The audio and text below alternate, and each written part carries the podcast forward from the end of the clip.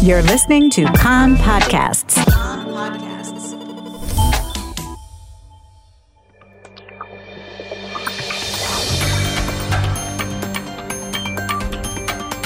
You are listening to the English language news of Kan, the Israeli Public Broadcasting Corporation.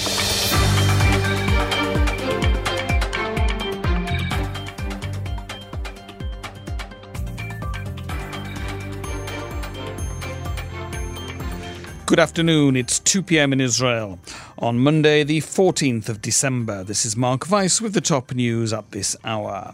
The number of COVID 19 fatalities has passed the 3,000 mark.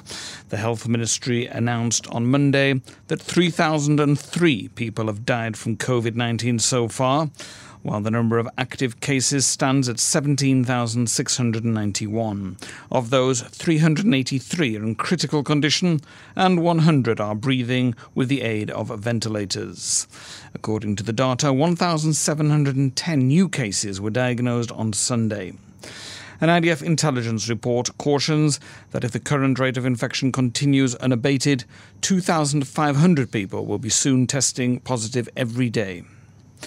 The vacation, I'm sorry, the vaccination campaign in Israel will begin this coming Sunday. The first to receive the vaccine in front of the cameras and possibly e- even on a Saturday night will be the Prime Minister and Health Minister. Kan reports that the process of registering and approving the vaccine in Israel will be completed within a few days.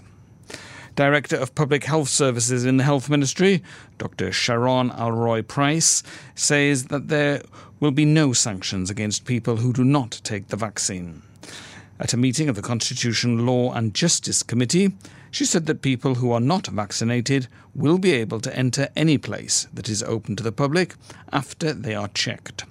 She said that 55% of the cities in Israel were now either red or orange, and that the biggest mistake is complacency.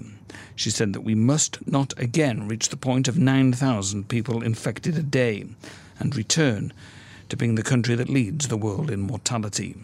I understand the need to reopen, but that will lead to greater infection, she said. I fear that reopening stores led us to the situation in which we are today. The Transport Ministry and the Health Ministry have issued new directives meant to prevent crowding at Ben Gurion Airport.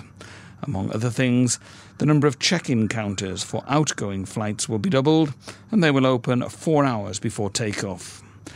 Disembarking from planes returning to Israel will be in groups of 20 to 30 passengers to prevent crowding in corridors. It was also decided that no more than four planes will be connected to the jetways at one time, and no more than two planes that are returning from countries defined as red. The cabinet meeting that was postponed from yesterday to today was again postponed and is now scheduled for Wednesday. Alternate Prime Minister Benny Gantz is demanding that the cabinet approve the appointments of a state attorney, Director General of the Justice Ministry, and several ambassadors, but Prime Minister Netanyahu has refused.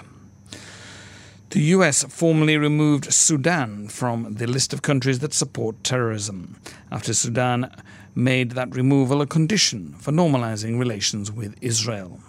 Sudan has been on the list for almost 30 years. The normalization agreement has not yet been signed, and the negotiations are still underway. Prime Minister Benjamin Netanyahu has decided to postpone his visit to the United Arab Emirates, which had been scheduled for next week. The prevailing assessment is that the visit was postponed because of Netanyahu's tight political timetable. No new date has been set for the visit. The immediate outcome of Netanyahu's decision is that all the other cabinet ministers who had been planning to visit the Persian Gulf will now have to postpone their trips as well. British espionage writer John Le Carre has died aged 89 following a short illness. The spy who came in from the cold, and Tinker Tailor Soldier Spy author, died from pneumonia on Saturday night.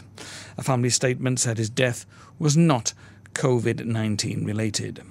Several of Le Carre's 25 works were turned into films, including The Constant Gardener, The Tailor of Panama, and Tinker Tailor Soldier Spy, while The Night Manager became a successful BBC TV series. The weather. Rain this afternoon, accompanied by isolated thunder showers and hail.